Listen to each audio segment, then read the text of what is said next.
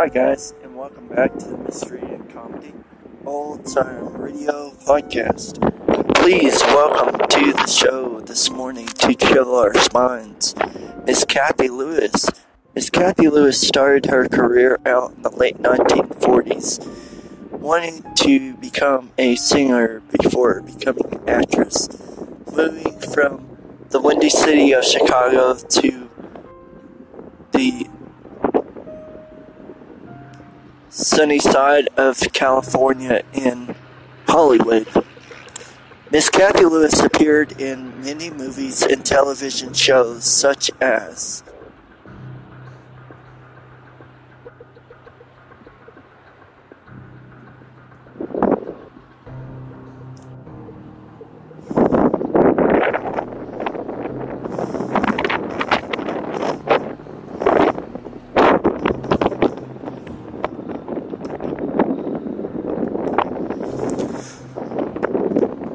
Molly of of Molly X, The Devil at Four O'clock, Kid Love Killer, The Party Crashers,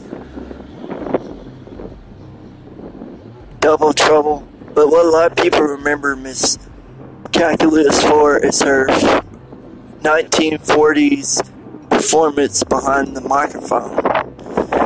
Miss Lewis appeared in many roles on many shows such as Lux Radio Theater, The Clock, Suspense, and many others. But what Kathy Lewis is best known for is portraying her character in 1947, Miss Jane Stacy, beloved friend and roommate of Miss Irma Peterson, as played by Miss Marie Wilson in the 1947 radio show My Friend Irma. She is also known for playing Hazel in the comedy TV show sitcom Hazel. But today, Miss Kathy Lewis comes to the show to reenact three of her suspense performances. In this first episode, she plays a woman who who is uh, walking down a foggy road when all of a sudden she spots a car. The man picks her up, and the man is admired by her beauty and by how beautiful she is. As they drive along, the man is too occupied on her and not occupied on the road ahead of him. He ends up hitting a passenger, a pedestrian, and they end up leaving, trying to find out what to do next. But later on, he does not know that the woman is using him to get her and her hired crony across the border to Mexico. It is called Run Sheep Run. Co starring with Miss Kathy Lewis is her husband, Elliot Lewis. And in the second episode, she plays a, another woman who has been manipulating this man into killing her husband she has everything planned to the T, but is unaware that the man that she has fallen in love with ends up killing the wrong person, and it is called Murder for Myra. And in this final episode, we bring Miss Kathy Lewis to tickle our funny bone in the CBS comedy show My Friend Irma. In this episode, Jane Stacy is um, sitting with her beloved roommate Irma Peterson in their apartment one day when all of a sudden Irma mentions that this she saw a beautiful woman with Richard Rhinelander. And Jane becomes very jealous and thinks that Richard is cheating on her with the new girl that he has just hired. So she writes him a letter of resignation and is very upset in the letter.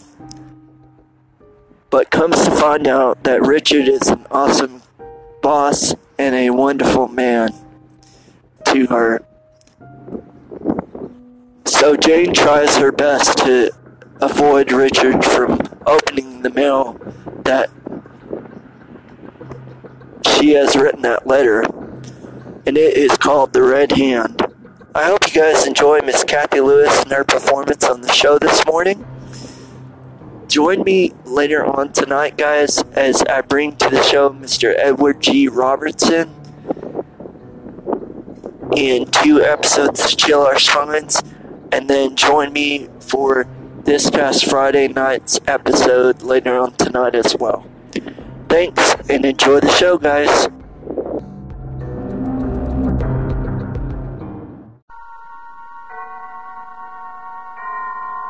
Now, tonight's presentation of radio's outstanding theater of thrills, Suspense. Tonight, the story of a man who killed and a woman who helped him try to get away with it. It's called Run, Sheep, Run.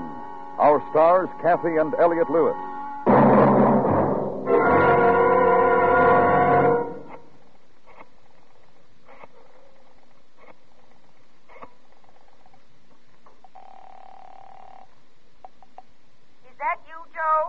Hazel. I just wanted. I'm gonna kill you.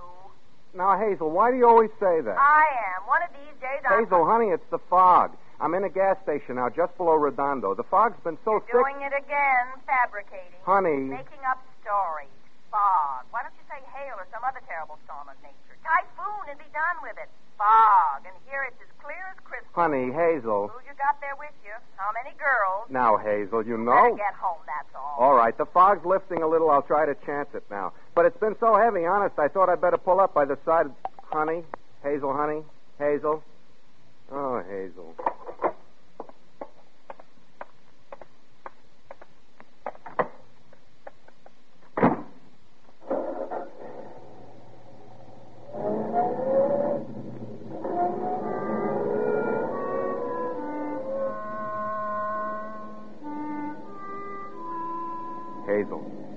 She's a fine girl, a good wife, a good cook, runs a neat, clean home for me, but she's got one fault, a nagger.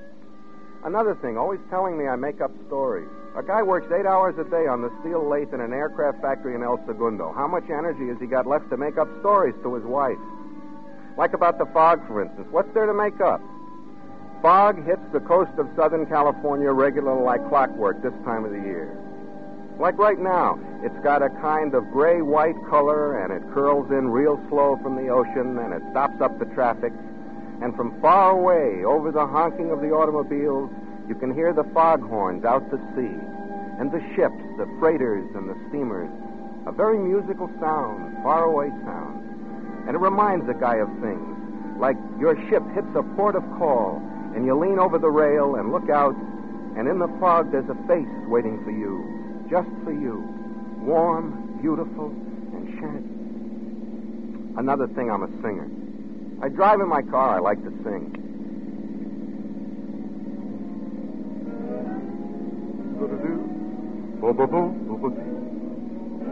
Of the young in heart.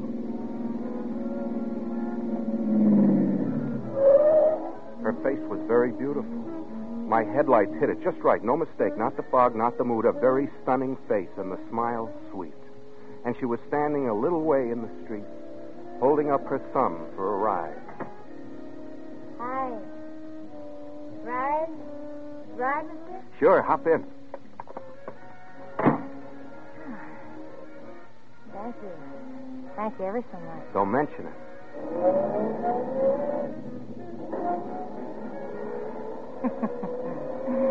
What? I like the Oh? I like the fog and the feeling of being lost in it. You do? Oh yeah. yeah. As if I were a thousand miles away from anything and anyone. Nice feeling.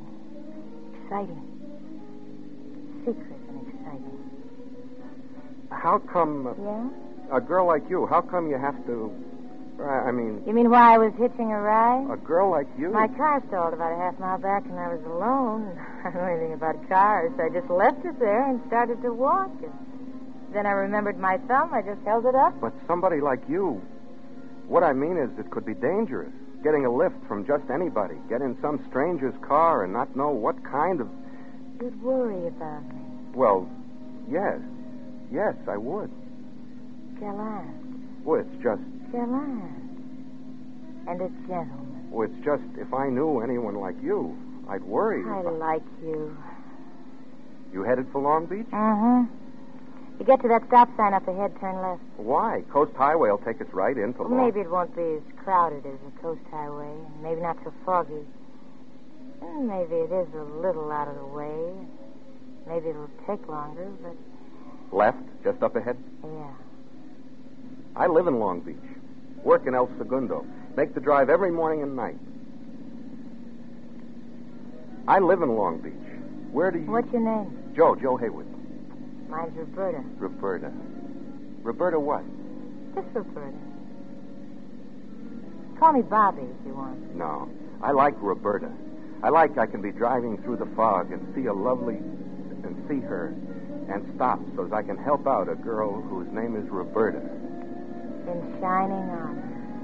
Through banners of mist and shining armor. My wife's name's Hazel. Joe and Hazel. Joe and Roberta. Joe and It's bumpy. Rough. Yeah. I told you maybe it'd take us longer. Fog's just as heavy, heavier. Mhm.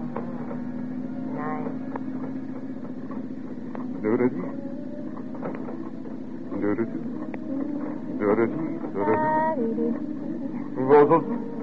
Bubble. Watch out. Joe! Joe! What? What's the matter? You hit someone. You hit him and, and ran over him. What are you talking about? I just. You didn't see it, Joe. The fog, and you were looking at me. You mean it? You mean I hit someone? Oh. You better get out of the car. Take a look. Yeah. Maybe I better.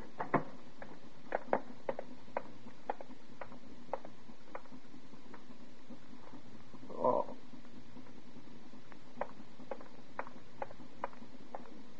Joe. Like you said, I hit a man. I ran over him. Oh, Joe. He's dead.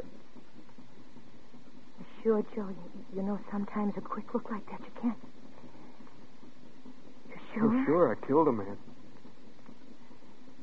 Joe. What? What's going to happen to you? What happens now? I don't know. Just keep quiet a minute, huh? Roberta. A nice person like you, a really wonderful person, to get mixed up in a thing like this, and, and police. What do you tell them? How you were riding along singing looking at me and manslaughter. That's what they'll do to you. Oh, Joe. Roberta. Roberta, that. You worried? You worried about me? Yeah. Yes, yes. Listen. Listen, Roberta. Just listen to me. Trouble. Terrible trouble. Yeah, trouble, and I don't know what to do. A thing like this never happened to me. Never. I'm all mixed up. Let's get away from here.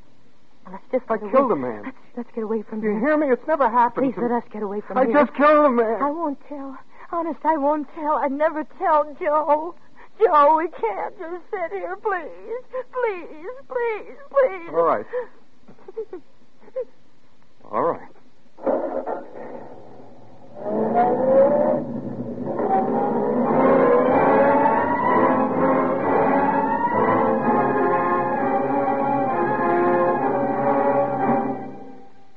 I don't know too much about things like this, so I can't explain not exactly what it feels like to kill a man. And I can't explain not exactly what it felt like to hear her sobbing, the girl whose name was just Roberta. And the way she leaned her head against my shoulder and sat close and shivered. And then was quiet, real quiet, and not moving away from me, just staring straight into the fog. I kept driving, as all I know, like it was some mechanical reflex. I got back on the coast highway and kept driving, past where I lived, past Long Beach, past Seal Beach, past Balboa, south, just outside Laguna. The fog started to lift. Joe, It's okay. We're a long way from. You okay? yeah. And you? I'm okay. Where are we? Just outside of Laguna. Your eye on the rear view mirror, will you, Roberta? What? The car just behind picked me up outside Balboa. I think he's been following me. Maybe. I don't know any way to tell for sure. I know a way. There's a place just up ahead, cocktail bar, parking lot. I'll turn in there.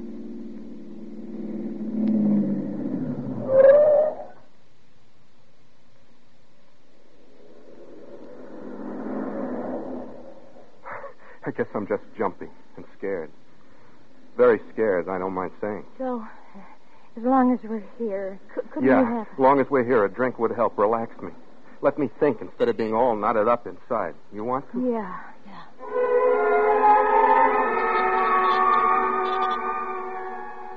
It was a place Hazel and I used to go to a lot before we were married.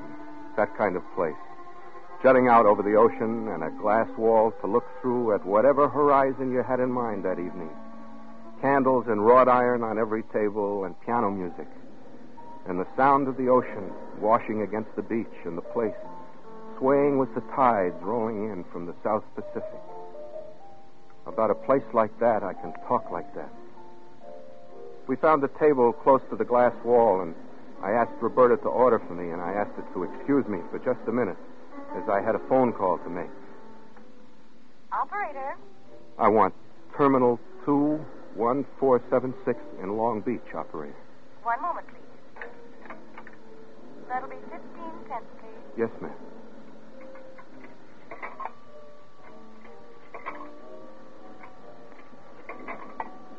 I'll ring your number.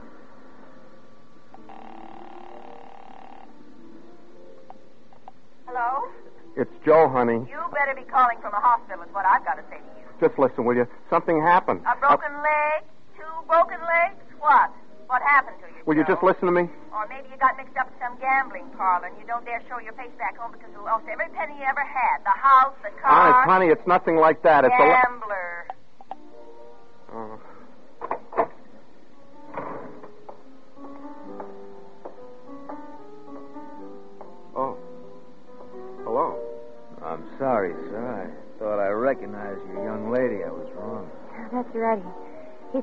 thought he recognized me. Oh. Yeah, yeah. Now be a good chap. Take my word for it, huh? Her word, too. I'm very sorry. Good night, lady. Good night, sir. Hey, now you just wait a minute. what happened, Joe. Honest. He thought he knew me. I was setting him right when you came. Come on. Come on, sit down. I've been waiting. I waited to drink with you. Joe and Roberta.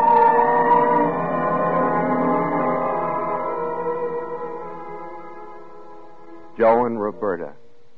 We drank our drink, and I ordered another one, and we drank that. Not a whole lot of talk. Sat and looked at the ocean. And in a while, the clouds over the water moved away to some other country, some other ocean, and there was left the moon. People often remark how nice I talk about pretty things. But there was no talk that night. Anyway, hardly any talk at all. Just the music from the piano and another drink. And not think what happened way back there outside of Redondo. Not say it. I guess I must have looked at Roberta in some ways that. We better go. Not yet. We better. Come on, Joe. Please. Yeah, I better. So I called over the waiter and paid him and gave him a very nice large tip. And we went outside. And in the parking lot, I saw something. What's the matter? Why are you stopped? That, that car parked there. What about it? It's just like the car I thought was following me. Exactly the same car. I swear. You better let me drive, Joe. Hmm? Maybe you got too relaxed from those drinks. Maybe it'd be better if I drove. Give me the keys, huh, Joe? Come on. Yeah, it'll be better. You drive. Here are my keys. Roberta, Roberta. I'll help you inside. Roberta, Roberta.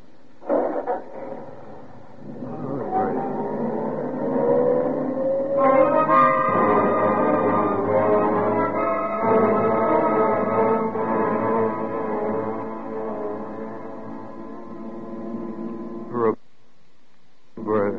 Mm-hmm. I'm sorry. I'm sorry for for what I got you into, for being kind of loaded the way I Oh, am. now, you just put your head on my shoulder. You don't think of anything. Oh. Traffic accidents throughout the Southwest. California State Highway Patrol reports that a short while ago, a man was found dead on Vernon Avenue outside Redondo. As yet, he is unidentified, but he is a victim of a hit and run driver. The Highway Patrol has asked that this announcement be made so that any person or persons who may have seen the accident will immediately. Roberta, they mean me. They. Maybe. What am I going to do? What? But you heard it. They'll for sure. What? Uh, sleep. That's what you're going to do. Sleep. Close your eyes and nestle close and sleep. Sleep, Joe. Yeah, maybe. So my head'll clear. Uh, uh, uh, Sleep. That's it. Close your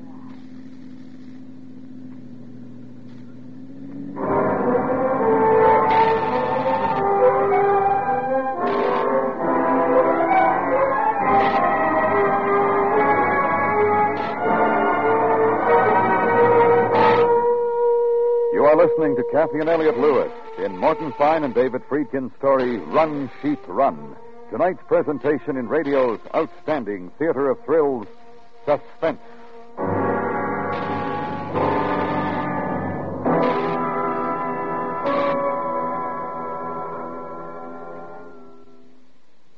Tomorrow night, CBS Radio's 21st Precinct thriller begins in the early morning hours when a woman approaches a cop on his beat and announces, I just shot my husband. It's another poignant story of Captain Kennelly's 21st Precinct titled The Shotgun, one that will touch your heartstrings. Hear it on most of these same stations tomorrow night for another revealing insight on the human element in police work. And now we bring back to our Hollywood soundstage Kathy and Elliot Lewis in Mr. Lewis's production of Run, Sheep, Run, a tale well calculated to keep you in suspense.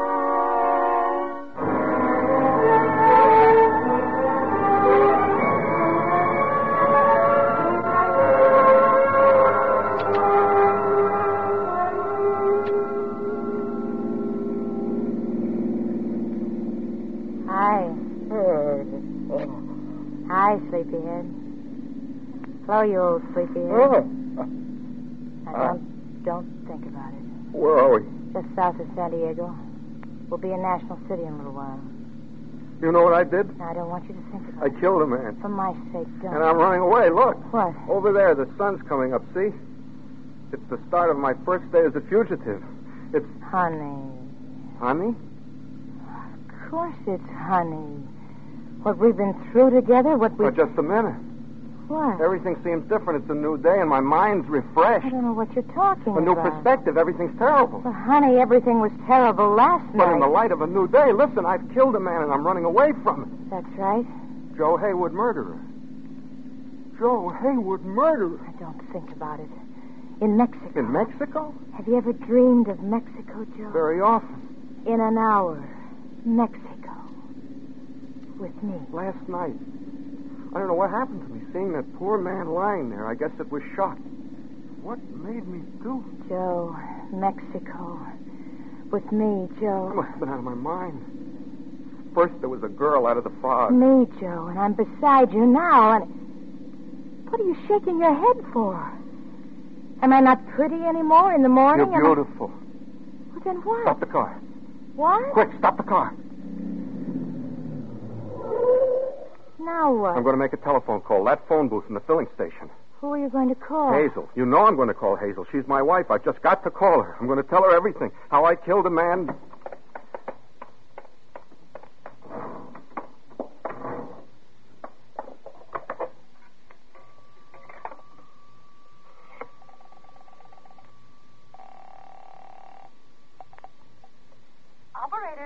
Your number, please. I want Terminal 21476 in Long Beach, operator. That will be 45 cents for the first three minutes. Yes, ma'am.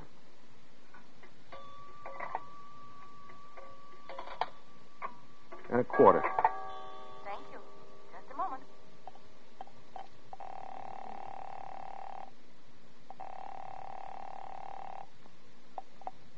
Joe? Joe, where are you? I'm coming in, Hazel. I'm going to give myself up.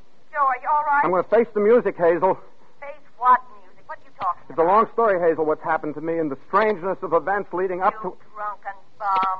Hazel, listen to me. What's that music playing? And who are those girls I hear laughing? There's no music. Chorus girl, I'll bet you. And wine and whiskey. Joe? You hear me, Joe? Hazel, please. Don't come home. Don't ever come home. Now, don't say that, baby doll. Hazel. Hazel. Oh.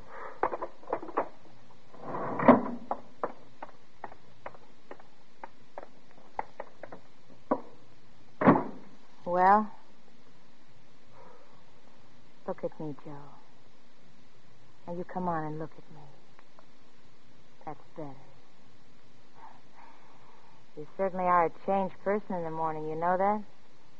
Anybody ever told you that? Do you know something? I don't understand you at all. I'm glad, Joe. A little mystery in a woman. Roberta, my wife is really worried about me. Roberta, we're going back. What? We're going back. And you'll testify. Oh, no, I'm not. It's the only way. Not me, Jack. Jack?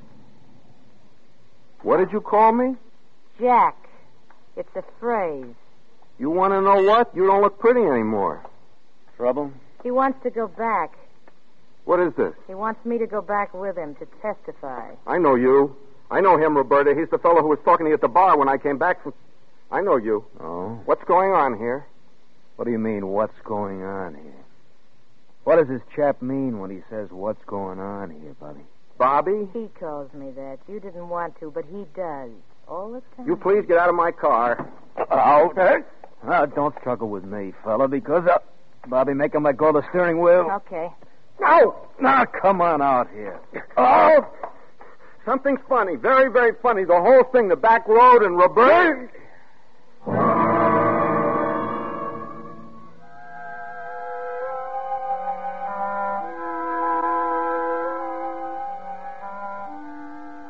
that was the first time in my whole life I'd ever been knocked unconscious by another feller. I didn't see him hit me. Whether or not that would have made a difference, I don't know. I've been called agile. I might have ducked or something. And I don't remember anything when I was out spinning wheels of color and voices and rockets bursting and sounds. Nothing. I opened my eyes. I was flat on my back. Up I got up. into the car, behind the wheel. I got into the car and behind the wheel. Roberta was sitting beside me. This is a gun, Joe. That's a gun, Joe. She'll tell you where to drive. You drive her there, you hear? Else she'll shoot you. I will, Joe. Straight down the road. And I'll be following along in my car. Bye.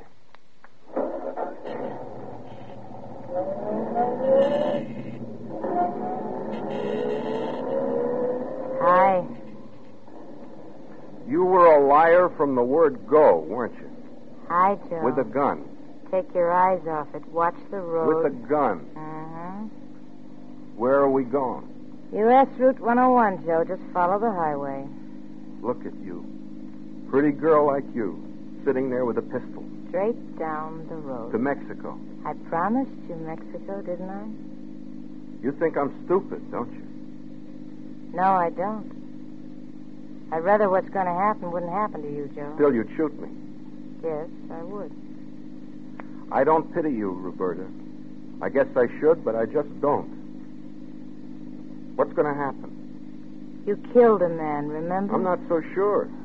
Ha, ha. What's the matter? Not so sure, he says. The light flashes. What's going to happen? Well, I'll tell you. We're going to drive straight through to Tijuana. You like Tijuana? It's all right. Well, we're going to drive straight through. Then I think Mark Is he going to kill me? Hun. honey. I don't think he's going to kill me. He's going to use me for a patsy. Patsy. What are you doing with that word? I read. I read plenty. And you are so right. You're going to be a patsy. Dump you in the car below Mexico where the police can find you. By the time they do, they'll have word you're the guy running away from a hit and run outside Redondo. Patsy. That's the word. Joe. I didn't kill that man at all. Joe. You did. I didn't. Yes, you did. Up ahead, Joe, is the border.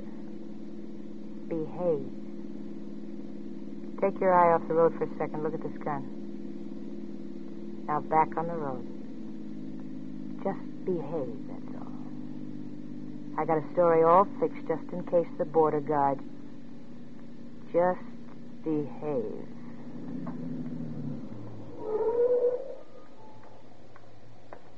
Good morning and welcome to Mexico. We hope you enjoy your stay.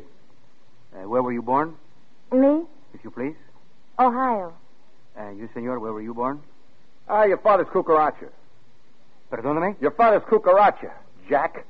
I do not understand this belligerence, senor. I wish only to hear which state you were born in. Also is comprasita. I can deny you permission to make Mexico. God. It will avail you nothing, madam. This man has insulted me. I suggest... Get him suggesting. You want a suggestion, Jack? The guy in that car driving up. Talk to him. God, my friend here is upset this The guy you driving know. up, he's the boss of an international smuggling ring. Smuggling? Ring. We'll turn back, guard. My friend. Right friend. there, is- guard. He's packing 200 grand in his suitcase. That fellow there in the gray sedan. Suitcase full of money. Very big smuggler. In, in the gray sedan? The one I'm pointing to, the gray sedan. The fellow's turning around. Oh, yes, I see. Senor! That's the fella. Senor! Wait, uh, we Go get him! Go get him!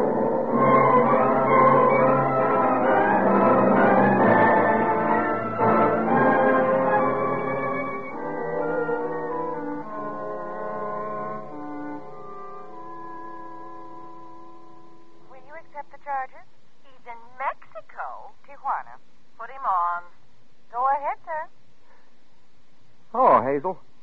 I've been told you're in Mexico, Joe. Yes, Hazel, I am. Please tell me why. Will you listen? Of course I'll listen. I thought I had murdered somebody. Murdered somebody. Hit and run. It's the same thing. It is. But Roberta and Mart really did it. Beat up a friend for the money he had that he'd won in Vegas, and I was kidnapped, Hazel. He tried to get away, but the border guards grabbed him, and they found nearly $10,000 in his suitcase. Boy, was I surprised. They got Roberta when she tried. Hazel, are you there? Who kidnapped you, Joe? Roberta and Mart, but it's all right. I tricked them at the border. Roberta had a gun on me, but I. Hazel? Hazel? Oh.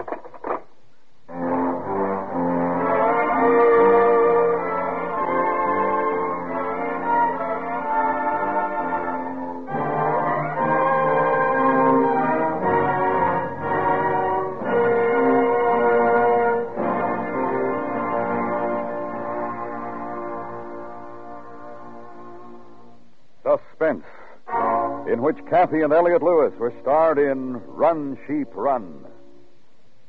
What's your definition of the criminal type? Have you ever looked at a man or woman and decided, inwardly we hope, that person is the criminal type? If so, you'll be fascinated by what befalls Casey, crime photographer, tomorrow night when he gets involved in a case he blithely labeled the criminal type. Surprise follows surprise, thrill follows thrill when CBS Radio's crime photographer takes his latest case. Tomorrow night on most of these same stations. Next week, the story of a man no one believed, even when he confessed to a murder. Anthony Ellis will be starred in his own adaptation of Elizabeth Bowen's Telling. That's next week on Suspense.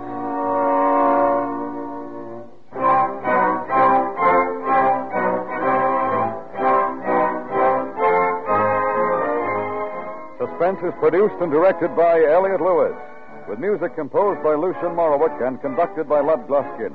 Run Sheep Run was written for Suspense by Morton Fine and David Friedkin. Featured in tonight's cast were Irene Tedrow, Mary Lansing, Tony Barrett, and Jack Kruschen.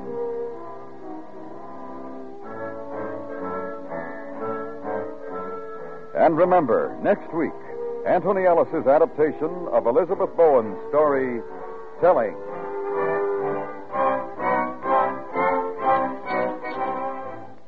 You can join the FBI in Peace and War Wednesdays on the CBS Radio Network.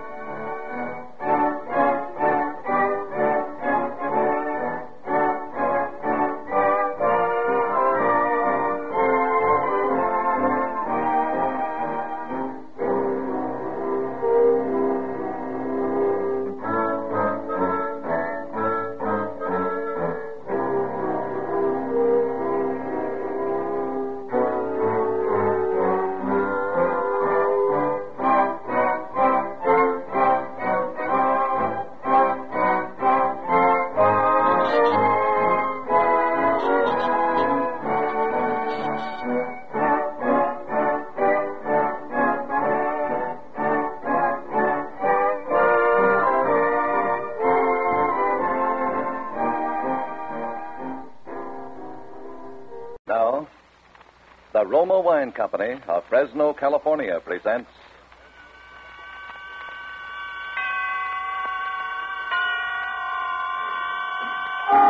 Suspense.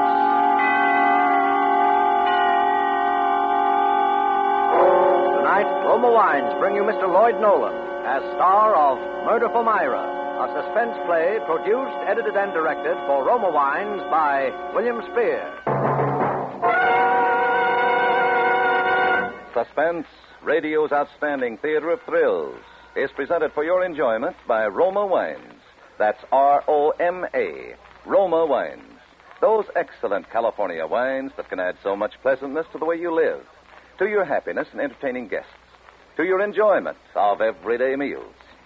Yes, right now a glassful would be very pleasant, as Roma Wines bring you Lloyd Nolan in a remarkable tale of suspense.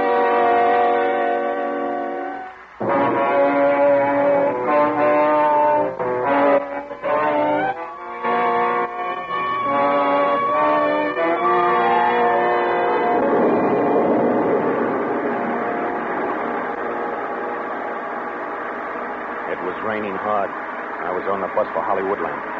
Myra had said, Take the last bus, Ernie.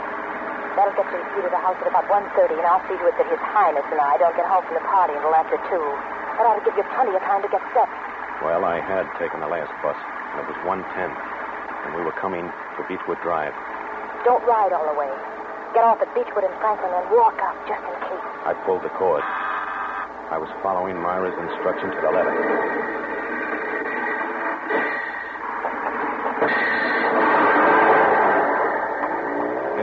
Raining harder than ever when I got off the bus. I turned up my coat collar and started up the hill. It was four blocks to the house. When I got to Midway, I stopped under a tree. I was soaked to the skin. When I saw the headlights of a car coming down the hill, I ducked behind a tree. When it had passed, I struck out again. The house was dark. I walked up the driveway to the rear. Go in through the kitchen door. I'll leave it unlocked. I tried the door. It opened. I stepped in. I stood still, listening for sound. Then I closed the door. Don't turn on the light, remember now. Then look for the lipstick on the table. I struck a match. The lipstick was on the table. The lipstick meant that the way was clear for me to go upstairs. The match went out. and I stuck the burnt end in my pocket.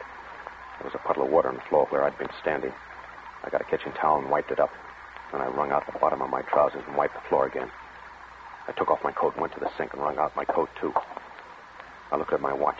It was 1.55. Didn't have any too much time. Myra and the old man would be returning any minute now. So I walked into the next room. It was the dining room. The door on the other side of the room was open. Led into the hall. I could see the stairs. I walked into the hall and started upstairs. And the match went out. When I got to the top, I lit another. Our bedroom's the first door on your right. I opened the door. Saw the twin beds. I'll keep him late at the party. So that by the time we get home, he ought to be pretty knocked out and fall asleep in no time. He'll have been up since 6 a.m. And there was the clothes closet. I opened the closet door and stepped in. You'll find the hammer on the top shelf. I'll hide it behind some old hats of mine. I was groping for the hammer when I heard a car turning into the driveway. My first impulse was to run to get out of the house. Now that the time had come, I was, I was afraid. I was deathly afraid. I started for the door and You've got to go through with it, darling. It's the only way. It's his life or mine. Don't you see? If you love me, you'll do it. I took hold of myself. I stepped back into the closet and closed the door.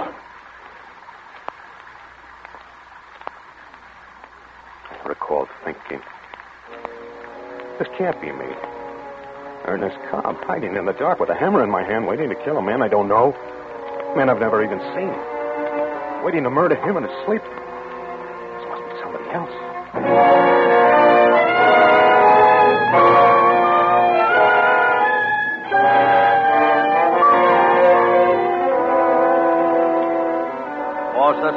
Roma Wines are bringing you as star Lloyd Nolan in Murder for Myra by Lee Horton and Paul Bernard.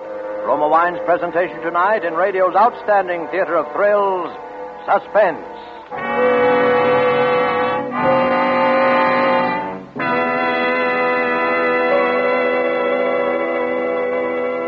Elsa Maxwell's ideas on gracious entertaining are followed by women all over America. The other day she said this about Roma wine. One of my favorite wines is distinguished Roma California Sherry, a glorious gold and amber wine, delightfully light and nut-like in taste. Roma Sherry is ideal for any occasion, before dinner with appetizers, or during the friendly evening hours. Yes, good Roma sherry, like all Roma wines, is always unvaryingly good. The goodness of carefully selected grapes, brought to perfection in California's choicest vineyards, gently pressed, then, unhurriedly, guided to flavor richness by Roma's ancient winemaking skill. Yet all this goodness is yours for only pennies a glass. Remember, because of uniformly fine quality at reasonable cost, more Americans enjoy Roma than any other wine. R O M A, Roma wines. And now Roma Wines bring back to our Hollywood soundstage Lloyd Nolan in Murder for Myra, a narrative well calculated to keep you in suspense.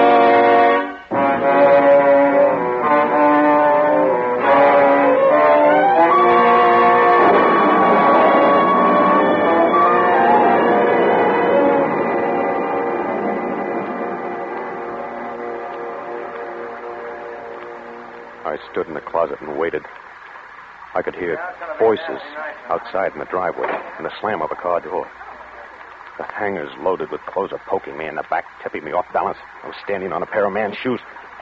His shoes. I kicked the shoes out of the way and shoved some of the hangers back and closer together. I listened. Was some sound from below. But everything was quiet again. And then I remembered Myra saying that they shared the driveway with the folks next door. I put down the hammer. It must have been the neighbors coming home. I opened the closet door and stepped out. Still a little time yet. In the darkness, I noticed that Myra had left one of the windows open. It was raining in. I crossed the room, closed it. There was a nightstand by each bed, and an alarm clock on one of them. I never heard a clock that made so much noise, just ticking. It was cold and damp, and I was shaking from head to foot. I couldn't tell whether it was from the cold or from fear. I sat down on the edge of one of the beds.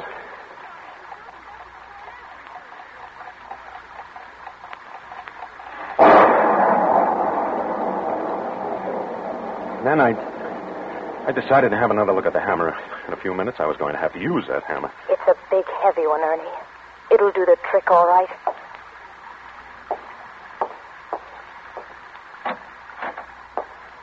I felt along the floor of the closet for the hammer. Then I hefted it experimentally. It was big and heavy. The kind that would smash a human skull to pulp. I looked at clothes hanging there, many of them his clothes. In the flickering light of the match, one garment caught my eye, probably because it was long and white and had big gaudy flowers on it. It was Myra's negligee. She'd been wearing it that morning when I first met her five months ago.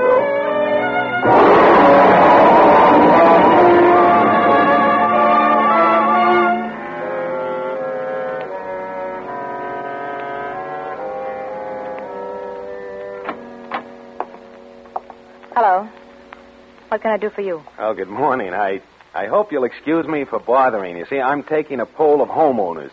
What kind of poll? Well, it, it has to do with your post-war plans. I don't have any. My husband does the planning in this family. I just go along for the ride. Oh, I see. Well, uh, still, if you're if you're not too busy, I would like to ask you a few questions. Why not? I'm just sitting around twiddling my thumbs. Come on in. Thanks. Thank you. it's a beautiful day outside, isn't it? Is it? I hadn't noticed. I sat down on the sofa and opened my portfolio. I felt ill at ease.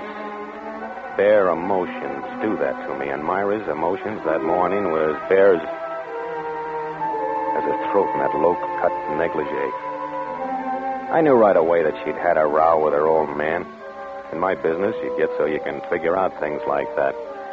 And it was as plain as the nose on my face.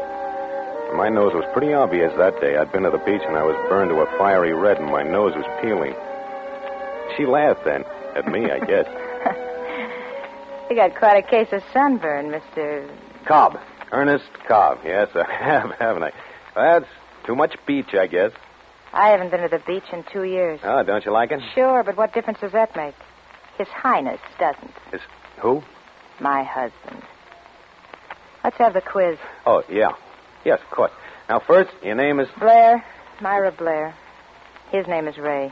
and uh, and his business, He's an aircraft engineer, a scientist. uh, and uh, you, you you don't work. No, no, I'm just a housewife. The little homemaker. you you don't sound as though you fancy the role, Mrs. Blair. I hate and despise it. Oh, that, that's a shame. Uh, any children? Yes, his daughter four named Julie. She's at nursery school. And now for the questionnaire. Are you plan? Uh, I, I mean, do you know whether or not your husband is planning any extensive repairs or remodeling on your home after the war? I haven't the foggiest notion. It's like I told you, I'm part of the decorations here. What I think and how I feel doesn't count. Oh. I suppose you think I'm talking out of turn. Well, I am. I'm sick and tired of the whole mess. He comes home and smokes his filthy pipes and tinkers around his workshop down in the cellar, and I just sit here. Night after night, it's the same thing. Look at me. Am I so hard to take? Well, he, he's probably just got his mind on other things. Yeah, yeah, I know. Planes, planes, planes. That's all I hear. That's the war, Mrs. Blair. He He's fooey. It was the same before the war started. I'm not getting any younger. I want to have some fun. Do you blame me? But no, no. I, I think everyone's entitled to some fun and good times, Mrs. Blair. Call me Myra. I never did like being called Mrs. Blair. About the questionnaire. Now, perhaps you can Ah, answer me. Bowie to the questionnaire. I'm sorry.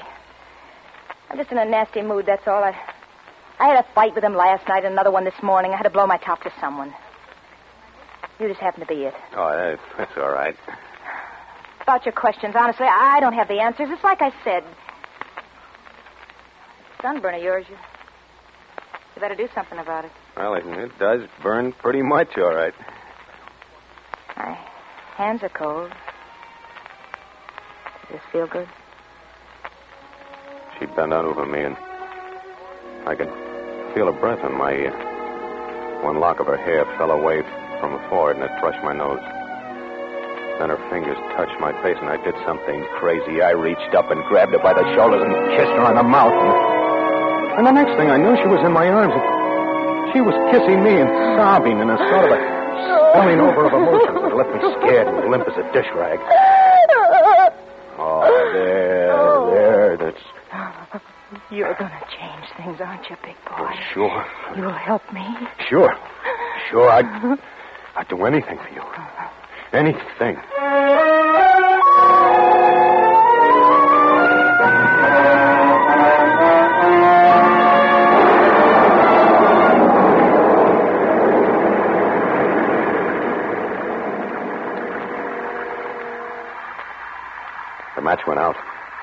The negligee merged back into the other clothes there. I stuffed the hammer back into the corner and came out into the room again to wait for Myra and His Highness to come home from the party. His Highness. He's unbearable, Ernie. Every time he puts his filthy paws on me, I go all raw inside. No matter what we did or where we went, he was always there, in her mind. We had another fight this morning, Ernie. Do you want me to show you the black and blue marks? And then one night when we were having dinner, it all spilled out. There's only one answer, Ernie. I got to get rid of him. Well, that's what I've been saying all along. You've got to divorce him. No, Ernie. That isn't what I mean. Well, then what, I mean I'm going to have to do away with him. Myra? What? You're out of your mind. You don't know what you're saying. No, yes, I do. I've thought it all out. Myra, don't say such a thing. Don't even think it. What you're suggesting is Murder, Ernie. That's right. Murder.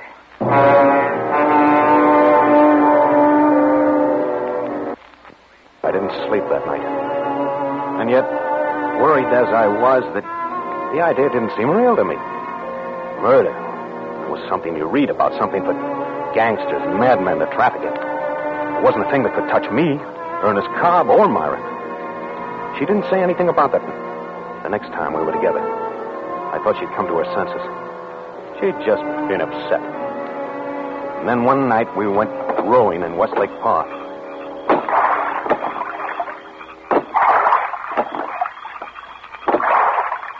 He's brought a gun. He's threatened to kill me.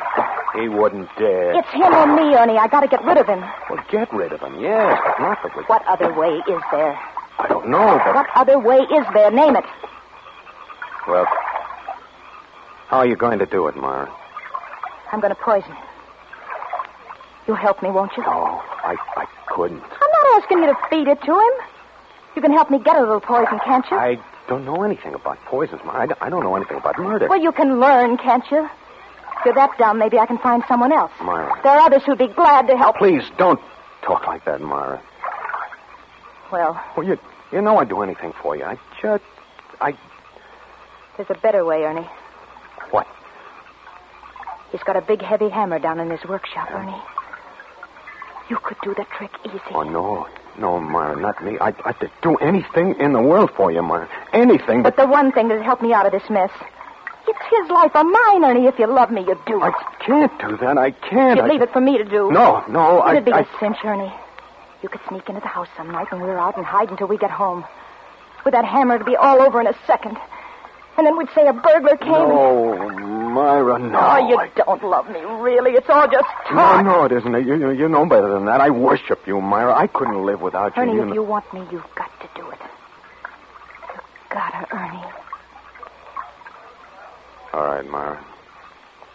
I. I suppose I knew I'd have to. It, it's just a little hard get used to the idea. That's all. But I'll, I'll do it.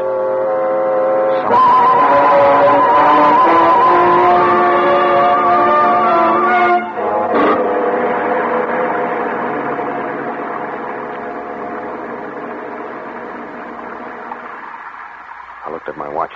It was ten past two. They'd be home soon. I lost my nerve once. I started downstairs, and someone walked past the house. That's all. Just walked past the house. I ran back up into that bedroom with my heart pounding so that it drowned out the sound of the clock. Then the headlights of a car flashed across the wall. A car that was turning into their driveway. There was no mistaking it this time. This was it. I could hear the voices of a man and a woman. The woman's voice was Myra's. Slam up a car door. Footsteps on the cement driveway. I eased back into the closet once more. Felt for the hammer on the floor and closed the door. All but a little crack. Then I heard the front door open and close. Somebody walking upstairs. Come on, Julie, wake up. Wake up. Come on. I've got to get undressed. Go. It was Myra. The kid was asleep and she was carrying her. That's the girl. That's the girl. Stand up. That's it. Turn around, darling. Come on, we can unbutton your dress. There. You go in your own room, dear. Take off your shoes. Mom will be right in. Heard her walking toward the closet. Ernie. Ernie, are you there? Yes. I knew she was standing there, but I couldn't see her. I groped for her in the darkness. My hand touched her shoulder, and then she was in my arms, her body pressed against mine, and I was kissing her. Did you find the hammer? Oh, Myra, I, I Did feel... you find the hammer? Yeah, the, the, the hammer, yes. He's putting up the car. He'll be up in a minute. All right. I, I, it's all off. I can't do it. You've got to. I can't, I can't do it. I Ernie, listen to me. I can't. I tell you, I Shut can't. Shut up and listen to me. Ernie, you say you love me. Oh, you know I do. I worship and the you want very- me, don't you? More than anything in the world. All right, then. If you want me, you've got to do it. But I, C- coming, darling. Quick, Ernie, you'll do it. I'll do it. Of course, I'll do it. I knew you would. She kissed me and close the door. And then I heard him coming upstairs. He came into the room and switched on the light. I heard him moving around.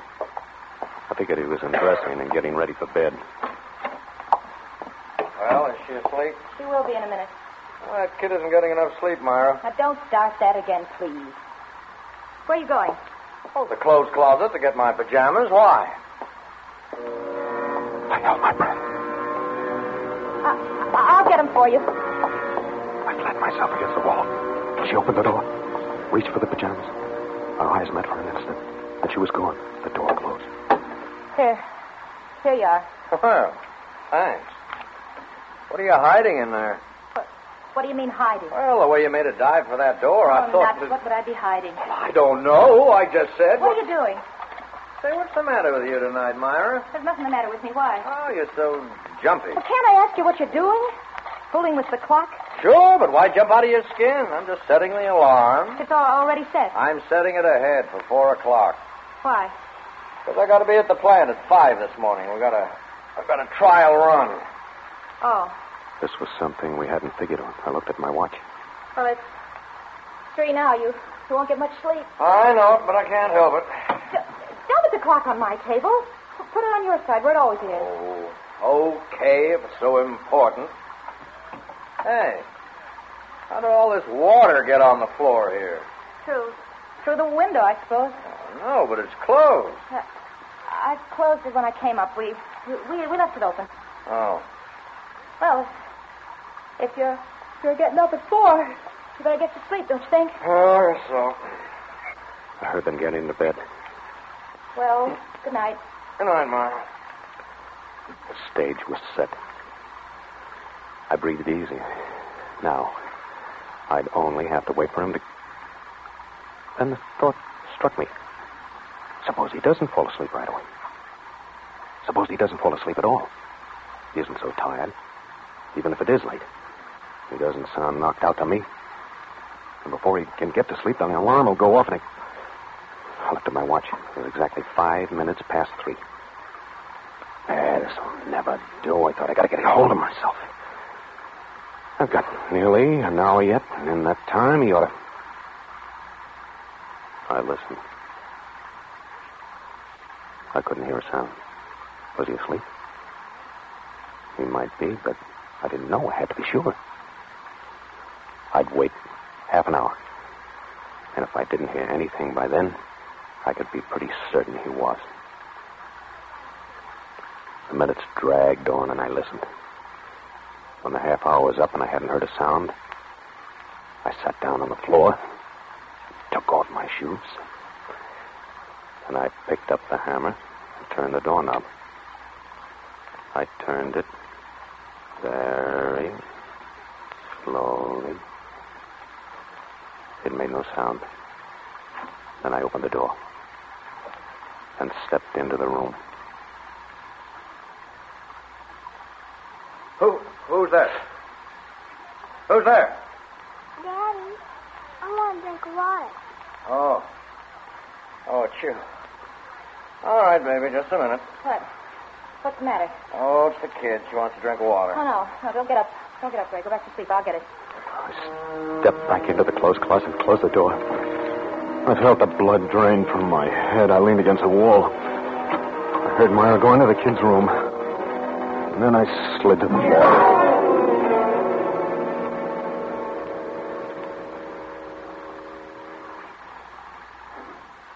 I guess I must have passed out then, or fainted, or something. Because the next thing I remembered was sitting up, startled, wondering where I was. I looked at my watch. Was three minutes to four. I remembered now where I was and what I was there for. I was in the closet. There was a man on the other side of the door that I had to kill before an alarm went off. And the alarm went off at four. I remembered that I had to be very quiet because the man was asleep. Everything I did from that time on was automatic. I acted like a man in a dream. I picked up the hammer and stood up. I opened the door and crept into the room. I could see the hands of the clock by his bed. It was almost four. I didn't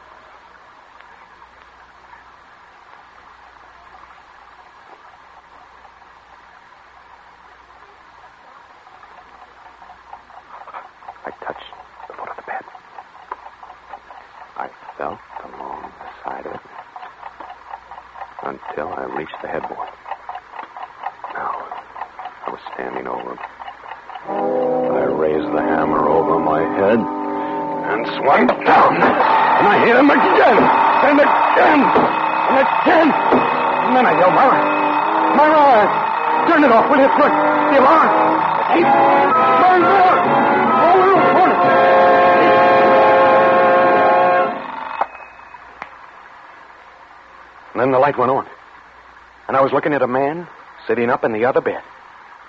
And he was pointing a gun at me. Hello, Ernie. I moved the clock. You saved me a lot of trouble. I looked down at the bed I was standing over. And I saw Myra. And blood. And the hammer. And suddenly I felt an insane desire to laugh. And then a, a sob caught my throat. I, I, I couldn't control myself. I started to laugh. I couldn't stop.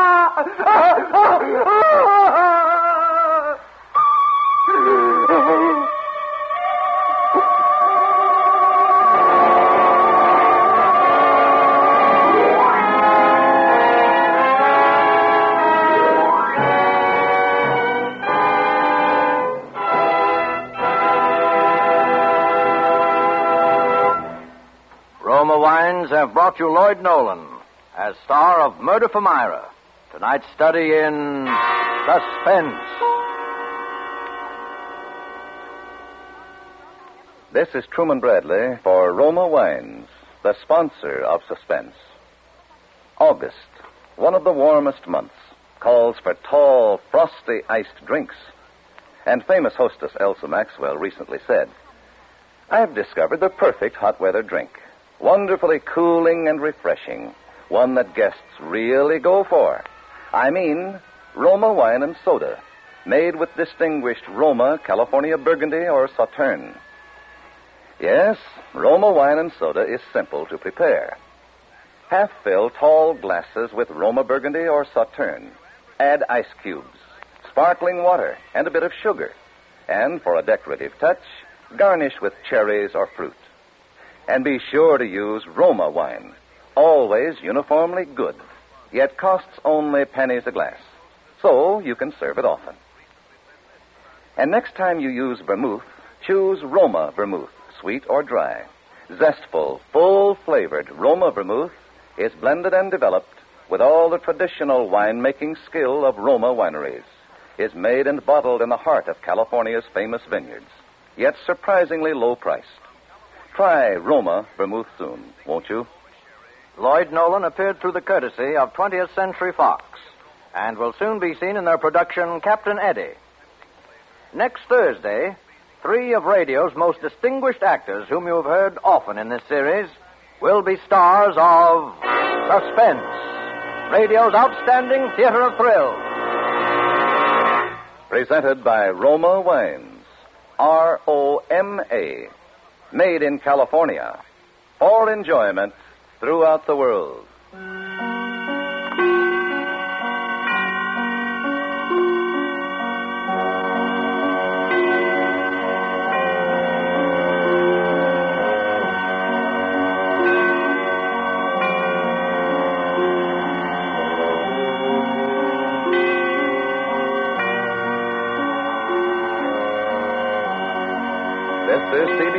The Columbia Broadcasting System.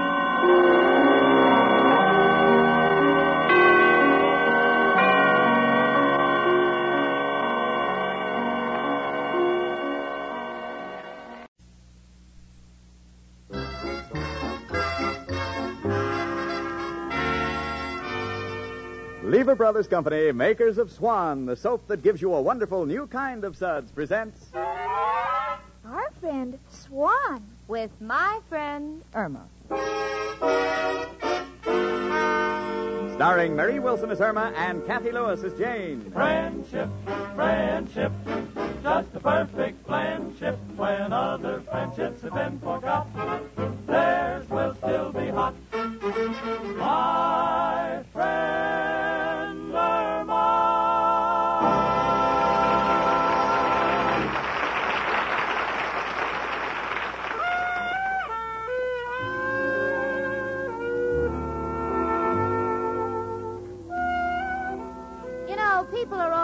awards and prizes for outstanding accomplishments.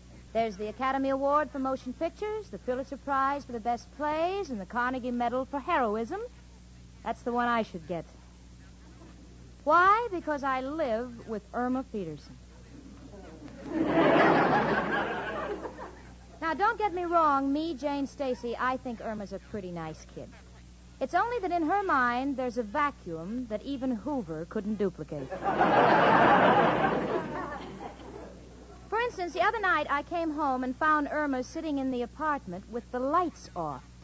So I said, Honey, why are you sitting in the dark? And Irma said, Well, I just made some cookies, and the recipe said, when finished, set in a dark place and cool. See what I mean? Then Irma is the least of my problems. I, unfortunately, happen to be one of those girls who is in love with the man she works for. Up until now, I felt I had the field pretty well to myself. But yesterday, Richard engaged a new girl in the office, one Gloria Benson. I'm so burned up I could scream. Oh, Jane. Yeah, honey. When I picked you up for lunch yesterday, who was that new girl in the office? New girl? I hadn't even noticed her. Well, your boss, Richard, seemed very attentive to her. He did. It's funny, it escaped me completely. She's very pretty. Really? I didn't even pay any attention to what she looked like. She has lovely red hair. That's henna.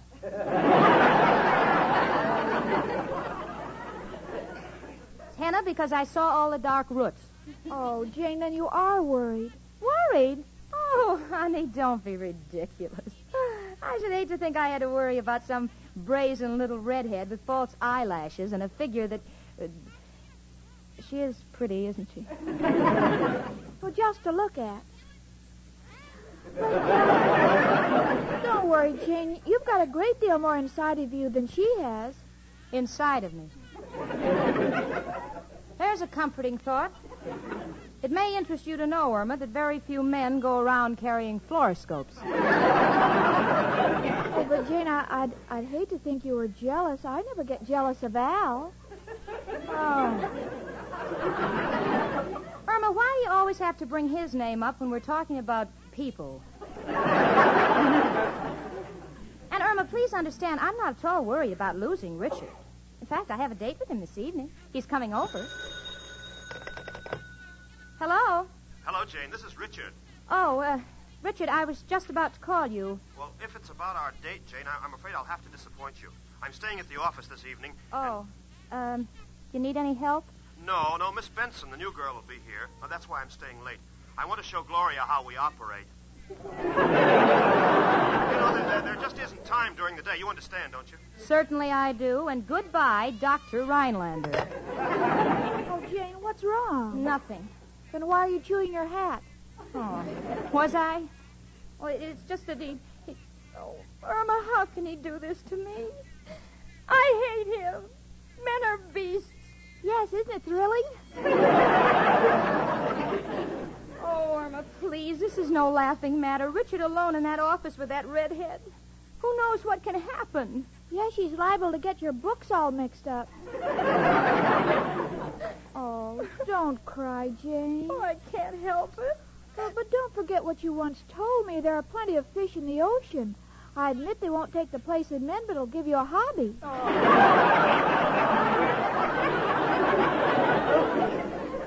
oh Irma, just be still. I know what I'll do. I'll quit. That's what I'll do. I'll quit. Well, do you think you should? Certainly. I've been a blind fool.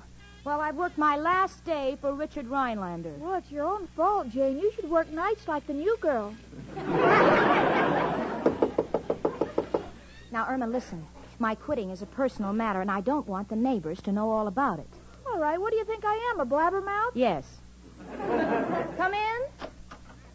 It's only me, Professor Kropotkin. Hello, Janie and Irma, my two little church steeples one with bats in the belfry.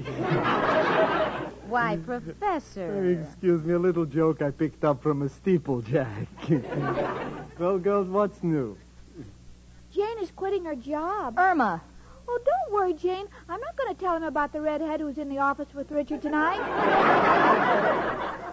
Jane, you are really quitting your job.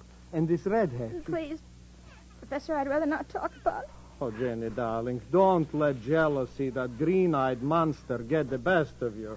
That's what ruined my marriage, that green-eyed monster. Jealousy? No, my wife. Just a little joke to cheer you up. I've been trying to cheer her up, too. I told Jane she can get another fellow, maybe someone like my Al. Please, Irma, a remark like that is only good for stopping hiccups.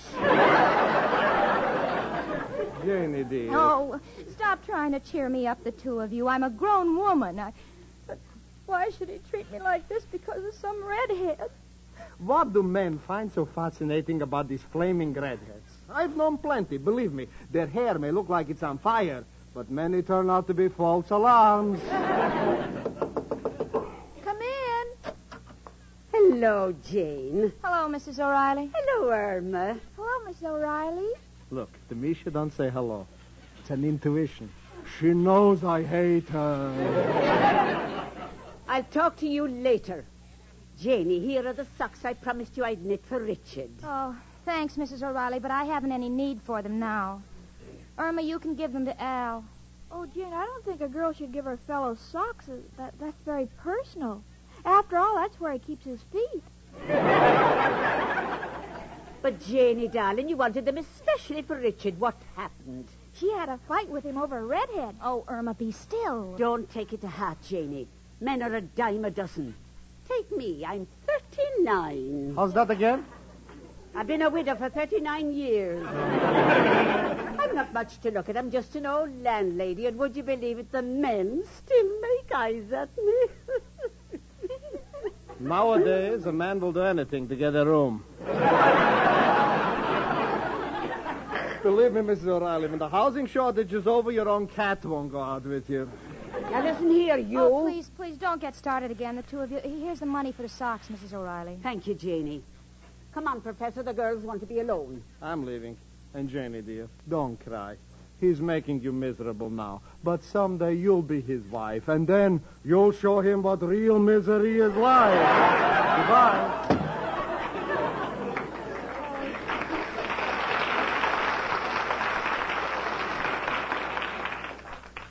Jane, honey, is there anything I can do to cheer you up? No, Irma. I've reached a decision with Richard, and I'm going to go through with it. If he likes Miss Benson, that's entirely up to him. In fact, I'm going to write him a letter of resignation immediately. I want him to get it in the mail the first thing in the morning. Come in. Hello, Jane. Hiya, chicken. Hello, Hal, honey. What makes you so happy? Just got the news. They're raising the unemployment check from twenty to twenty-five dollars. Twenty-five dollars. Yeah. And to think my mother wanted me to go to college. Yeah, now you'll have real money. Well, ain't just counting on that. You know, little Al always got a hot deal on the fire. This one's absolutely foolproof. Oh, it sounds exciting, Al, honey. What is it? It's a special television set for watching horse races. But Al, you can do that with any television set. I know, but this one fixes the race. hey, Jane, do you think Richard might be interested in investing in the idea? Jane, did you hear me? Al, uh, don't mention his name. You see, Jane and Richard are not S P E E C. Al, how do you spell speaking? Hey, Jane, is this on the level? That's right, Al. What is it, his folks? No, a redhead. Why, the big stiff. Doing that to you, Jane. Oh, well, what's the difference? Al, if you'll excuse me, I'm going into the bedroom and write my letter of resignation. Poor, frustrated kid. You see, chicken, how lucky you are with a guy like me? You'll never catch me running around with other dames. I got my philosophy about that. What is it, Al? All dames are the same. To me, they're like pinball machines. No matter how fancy they are, no matter how much they seem to light up and glow in the dark, you'll never get your money out of them. Well, Al, is that the way you feel about me? Oh, no, chicken. With you, it's different. You're already tilted. Well, I've, I've scribbled a note to Richard. Well, can we hear it, Jane? After all, Al and I are your best friends. We might be able to help you. Well, that's sweet of you kids. It's, it's wonderful to have friends. Well, here it is. Mr. Richard Rhinelander. Dear Sir. Gee, that's nice and cold. Yeah.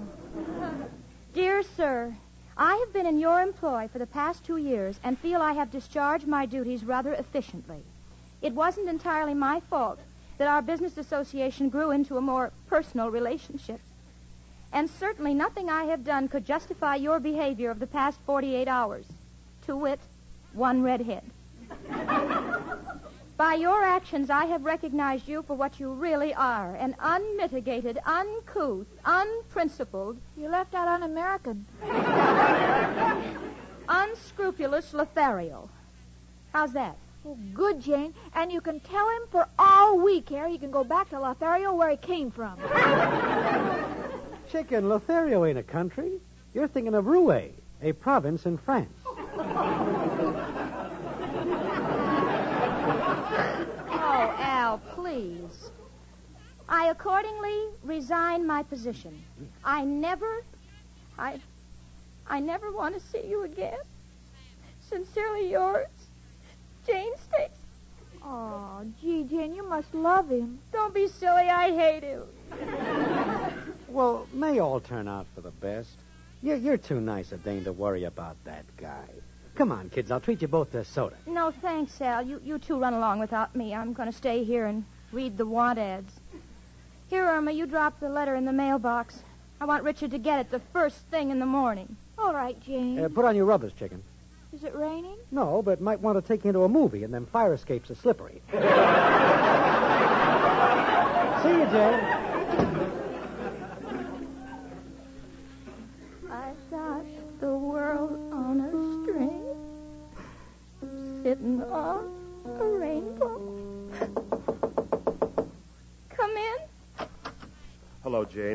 Richard, you. Oh, it's you, Mr. Rhinelander. Jane, I knew that you misunderstood me over the phone, and, well, that's why I rushed over here. I, I couldn't speak in front of Miss Benson. No explanations are necessary, Richard, if that's what you Now, came. now, please, Jane, let me explain. Now, Miss Benson is the niece of a very important client that we're trying to land. Now, frankly, she bores me to death, but I have to encourage her in her work so she'll tell her uncle. And after that, we'll transfer her to the Boston office. Richard, you mean you. Oh, Jane, how could you think that? Now, she's engaged, and you know what you mean to me. And here I've spent most of this afternoon fighting with Father to get you a $10 raise. For me? Oh, Richard. Uh, uh, Richard, Well, what's the matter? uh, uh, uh, you, you don't look well. Uh, why, why don't you take tomorrow morning off? I- I'll get the mail for you. I you. never felt better in my life. Jane, what's wrong with you? Oh, uh, uh, nothing. Uh, Richard, uh, what does that sign in front of the post office say? I don't know. Something about uh, neither rain nor snow nor fire shall prevent the mailman from doing his duty. Oh, for the days of the Pony Express.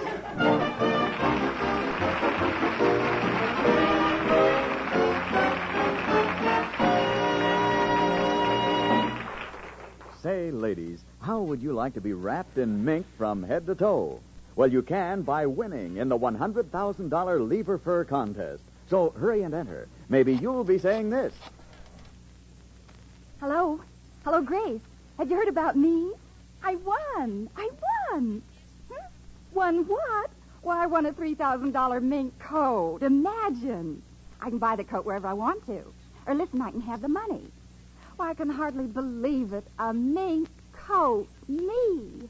Yes, ladies, you may be a winner. Here are 1,645 prizes in all, 329 each week.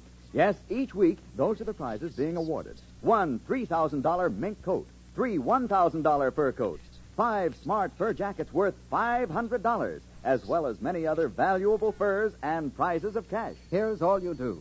In 25 words or less, tell why you like any one of these lever products Swan Soap, Lux Flakes, Lux Toilet Soap, Lifebuoy, Rinso, or Spry.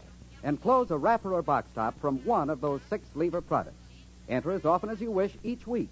First contest closes Sunday night, February 8th.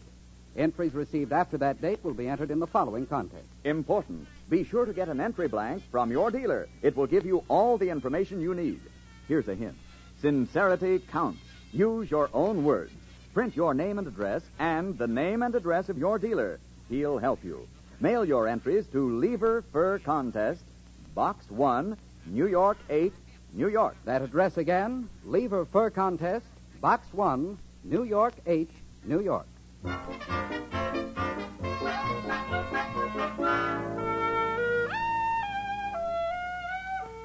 Well, this time, little Jane Stacy really pulled off a beaut. Richard has turned out to be the swellest guy that ever lived. And I, like a fool, had to write him a letter calling him more names than there are in the vocabulary of a sailor's parrot. Oh, if he ever gets that letter. Well, that's the end, that's all. I'm going out of my mind thinking of ways to get it back before he reads it. Irma. What, Jane? How am I going to keep that letter from Richard? Well, it's simple. What do you mean? Well, why don't you elope with him tonight? Then tomorrow you'll have the right to open his mail. Oh. Irma, be sensible. You... Wait a minute. Wait a minute. You've given me an idea. I won't open his mail. I'll just get to the office at 7 in the morning and get the letter from the mailing room before it's distributed. Well, how will you get up so early? By going to bed right now. Irma, you put that book down. Turn out the lights. Come on. Oh, but this book is so interesting. It's all about dreams. Dreams? Yes, it explains them. You have no idea what goes on in a person's mind when they're unconscious.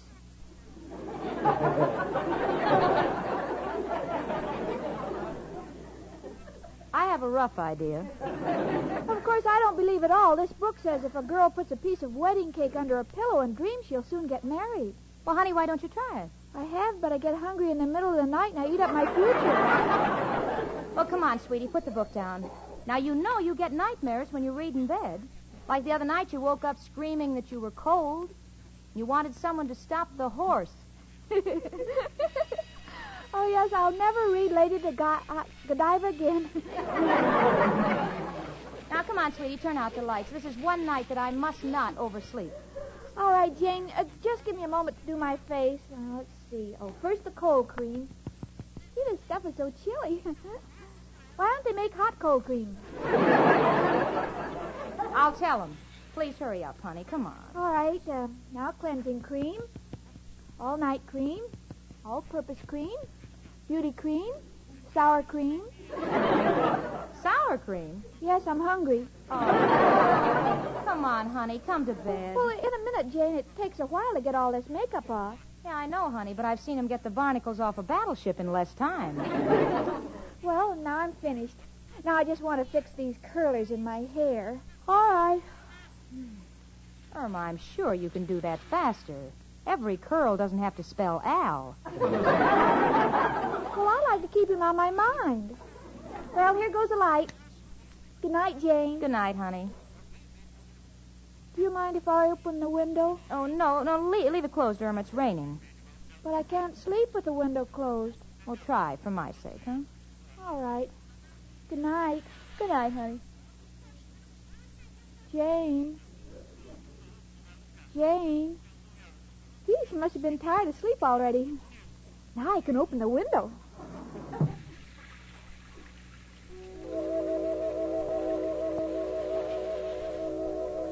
Oh, Richard. Richard, isn't Niagara Falls beautiful? I can feel the spray in my face. Irma. Irma, the window's open. I'm getting soaked. Oh, I'm sorry, Jane. I, I didn't think it would come in. I'll close it. Oh, honey, please, will you go to sleep? I must be at the office at 7. All right, James. Good night. Good night. Oh, Jane. What now, Irma? My foot itches. well, scratch it. I can't. It's on your side of the bed. You're closer. All right. Where? There. Okay. Thank you. Good night, Irma. Good night, Jane. Jane. Oh, Jane. Hmm? What is it? Are you awake? No. Oh. Are you sure? Absolutely. But you spoke to me. I talk in my sleep. oh, Irma, darling, what's wrong now? I can't sleep. Well, try counting sheep. All right. One, two, three, five, six, eight, nine, eleven, twelve. What happened to four, seven, and ten? Those are black sheep, and I can't see them in the dark. Irma, honestly, if you don't let me sleep, I will scream. Oh, no, you'll wake everybody up. Good night, Irma. Good night, Jane.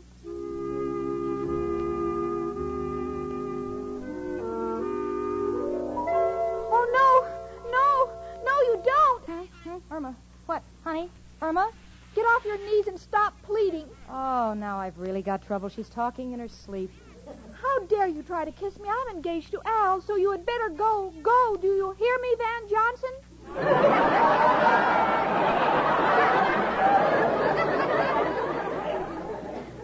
Oh, mother. Irma, Irma, honey, get up. Get up. Irma. Huh? Oh, Jane, I had the most terrible nightmare. I didn't know what I was doing. You're telling me. you sent Van Johnson away and asked for Al. And to me, that's like sending back steak and begging for horse meat. Gee, Jane, why do I get these nightmares? Well, honey, try, try sleeping on your back. makes me snore. Oh. Well, try sleeping on your stomach. No, I might smother. Why don't you try sleepwalking and get out of here? I've got to get up early. Well, Jane, take my advice and go right to sleep. Oh, Mother. oh, no. No, this is all a dream. Who is it? Go. It's only me, Professor Kropotkin. Let me in. It's emergency. Oh, well, wait until we slip into robes, Professor. All right, uh, you can come in now. Girls, I hate to bother you, but maybe you got some pots and pans. You cooking now? Who's cooking? It's raining and the water is coming through the roof. Well, did you tell Mrs. O'Reilly? Don't be silly. She'll charge me for swimming privileges. Professor, please, please ask Mrs. O'Reilly or ask the Martins or ask anybody, but I've got to get some sleep. Good night. All right, all right, Jenny. Don't get excited. I'll tread water tonight. Oh, Irma, it's past midnight. I'm just getting panicky. If I'm not in that office by seven, my world is ended. Irma Peterson, if you have any love for me at all, please go to sleep. All right.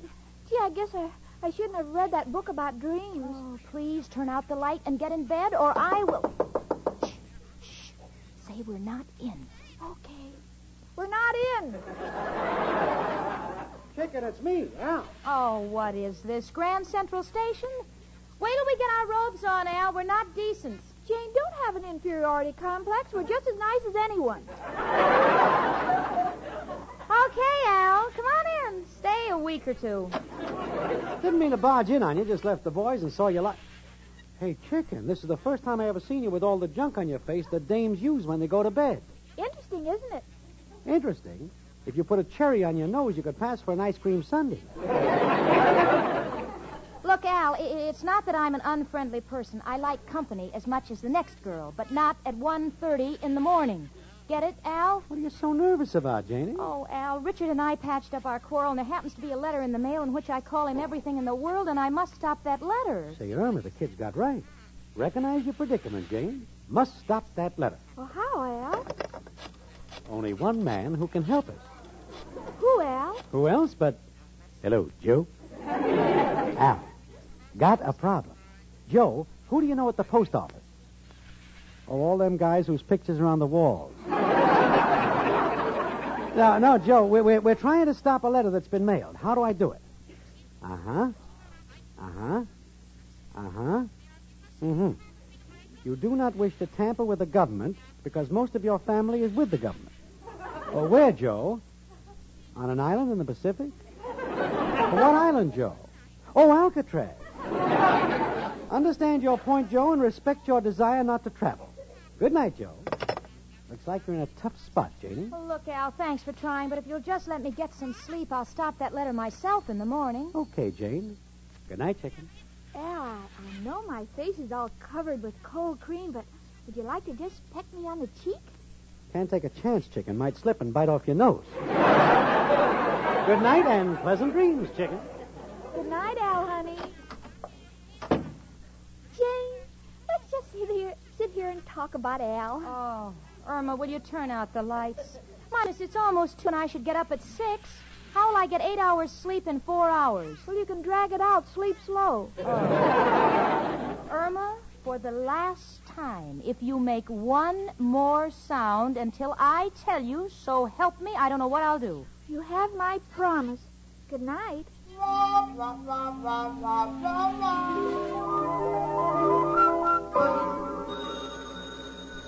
Hmm? Hmm? Oh. Oh. Irma. Irma, the telephone. Yes, it's ringing. Well, answer it. It's on your side of the bed. Oh, all right, all right, I'll get it. Hello? What? Richard? Oh, my goodness, what time is it? Irma, it's noon. I know. Why didn't you wake me? You told me not to make a sound until I heard from you. Oh. oh, uh, Richard? Richard, there, there's something I must tell you. you. You see the letter, Richard? I mean, I just. I, excuse me a minute, Richard. Oh, Irma, he knows. He knows. Oh, Jane, you're crying. Here, I have some Kleenex in my purse. Oh, Jane, look. What? You're going to hate me. Why? I forgot to mail the letter. what? Oh, bless you. Oh, hello, Richard. Oh, and it's nothing, Richard. No, nothing happened. I just overslept. Crying? Oh, that's ridiculous. Of course, I think the world of you. I always have thought the world of you. I never thought anything different. I'll be right down, Richard. Oh, Irma, you are a darling Irma. Jane, you kissed me. And I'll do it again. All right, uh, but don't tell Al. He's so jealous.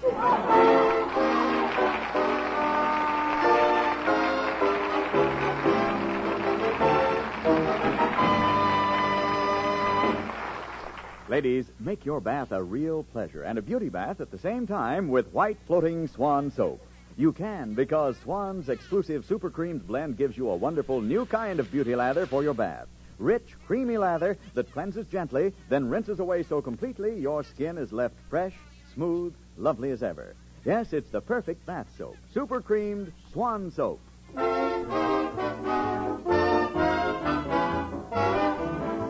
My Friend Irma, presented by Swan, another fine product of Lever Brothers Company, was produced and directed by Cy Howard. Tonight's script was written by Cy Howard and Parke Levy. Frank Bingman speaking. Spry. Cakes are light and high. Spry. There's a reason why. Spry. Cakes improve with Spry. Rely on Spry. You bet there's a reason why Spry is the cake making wonder. Spry has an amazing cake improver secret. Try the sure Spry one bowl way and be certain of lighter, finer, richer cakes every time. No other type of shortening has Spry's cake improver secret. For new cake making success, rely on Spry. Pure all vegetable Spry with cake improver. Rely on Spry. S-P-R-Y. Tune in next week, one hour earlier, and listen to the Lux Radio Theater, immediately followed by My Friend Irma. This is CBS, the Columbia Broadcasting System.